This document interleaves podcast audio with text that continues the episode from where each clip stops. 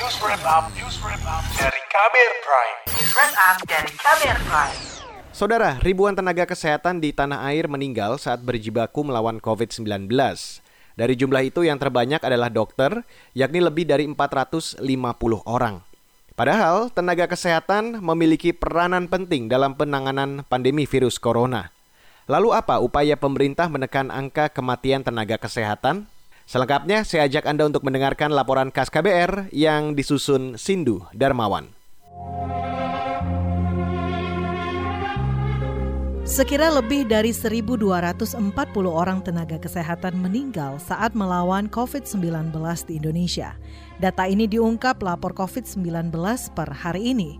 Rinciannya antara lain dokter 450-an orang, perawat 390-an orang, dan bidan 220 orang. Padahal pandemi virus corona di tanah air belum kelar, justru makin membesar. Beberapa hari terakhir penularan virus corona naik drastis hingga 47 ribu per hari. Secara akumulasi kasus COVID-19 saat ini sudah lebih dari 2,6 juta orang, puluhan ribu di antaranya meninggal termasuk para tenaga kesehatan. Pemerintah berupaya menekan angka kematian akibat COVID-19, termasuk yang terjadi pada tenaga kesehatan, sebab keberadaan mereka sangat penting bagi upaya perlawanan melawan COVID-19. Menteri Kesehatan Budi Gunadi menjelaskan berapa jumlah tenaga kesehatan yang diperlukan di Jawa Bali yang kini menerapkan PPKM darurat.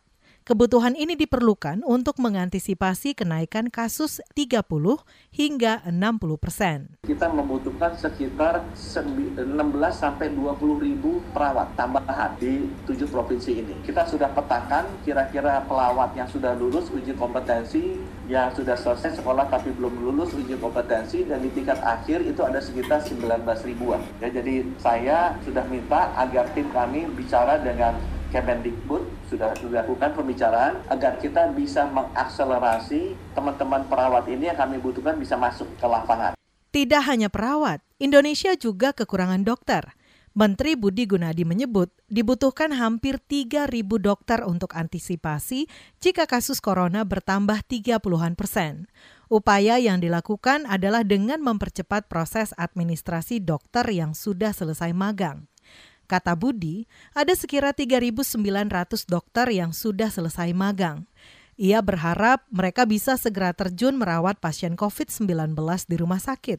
Menteri Kesehatan juga menjelaskan salah satu langkah yang dilakukan untuk melindungi tenaga kesehatan. Rencananya mulai minggu ini kita akan memberikan suntikan ketiga booster tapi ini hanya untuk para nakes. Karena ini sensitif sekali juga. Dosisnya ini belum rakyat semua punya jadi kita berikan ini hanya untuk nakes dulu ya supaya mereka bisa kita proteksi agar mereka bisa lebih tahan menghadapi gelombang orang yang masuk ini ya. karena memang kita kurang disiplin di sisi hulu kita sudah hitung walaupun dengan suntikan ketiga yang kita akan berikan vaksinnya Moderna itu untuk para nakes untuk booster Menteri Kesehatan Budi Gunadi Sadikin mengklaim penggunaan vaksin Moderna sudah mendapat izin dari Komite Penasehat Ahli Imunisasi Indonesia ITAGI dan Badan POM. Vaksin Moderna bantuan dari Amerika Serikat telah terbukti memiliki efikasi tinggi, yakni 94 persen pada kelompok usia 18 hingga 65 tahun dan 86 persen pada usia di atas 65 tahun. Saat ini, total ada lebih dari 15 juta penduduk Indonesia telah menerima dua dosis vaksin, termasuk para nakes.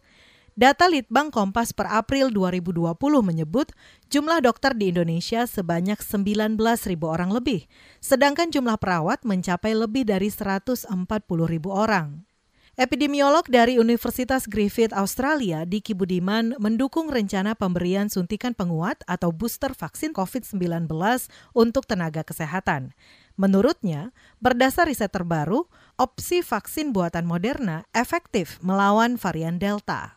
Karena masalahnya si Sinovac ini kurang efektif gitu dibandingkan misalnya messenger RNA atau yang vektor gitu terhadap varian baru. Kalau disebut lebih baik ya tetap misalnya ya Pfizer dengan Pfizer keduanya, Moderna Moderna gitu tetap begitu baik. Epidemiolog dari Universitas Griffith Australia, Diki Budiman menambahkan, metode pemberian dua merek vaksin berbeda tidak jadi masalah, meski idealnya tetap menggunakan merek yang sama.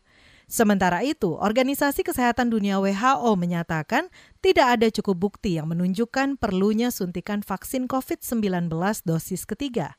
Para ahli di WHO membantah perlunya booster pada orang yang sudah diimunisasi dua dosis. WHO mengajak negara-negara menyumbangkan stok vaksin yang dimiliki daripada digunakan untuk suntikan dosis ketiga, sebab hingga kini masih ada sejumlah negara di dunia belum mendapat pasokan vaksin. Demikian laporan khas KBR, saya Aika Renata. Kamu baru saja mendengarkan news wrap up dari KBR Prime. Dengarkan terus kbrprime.id, podcast for curious mind.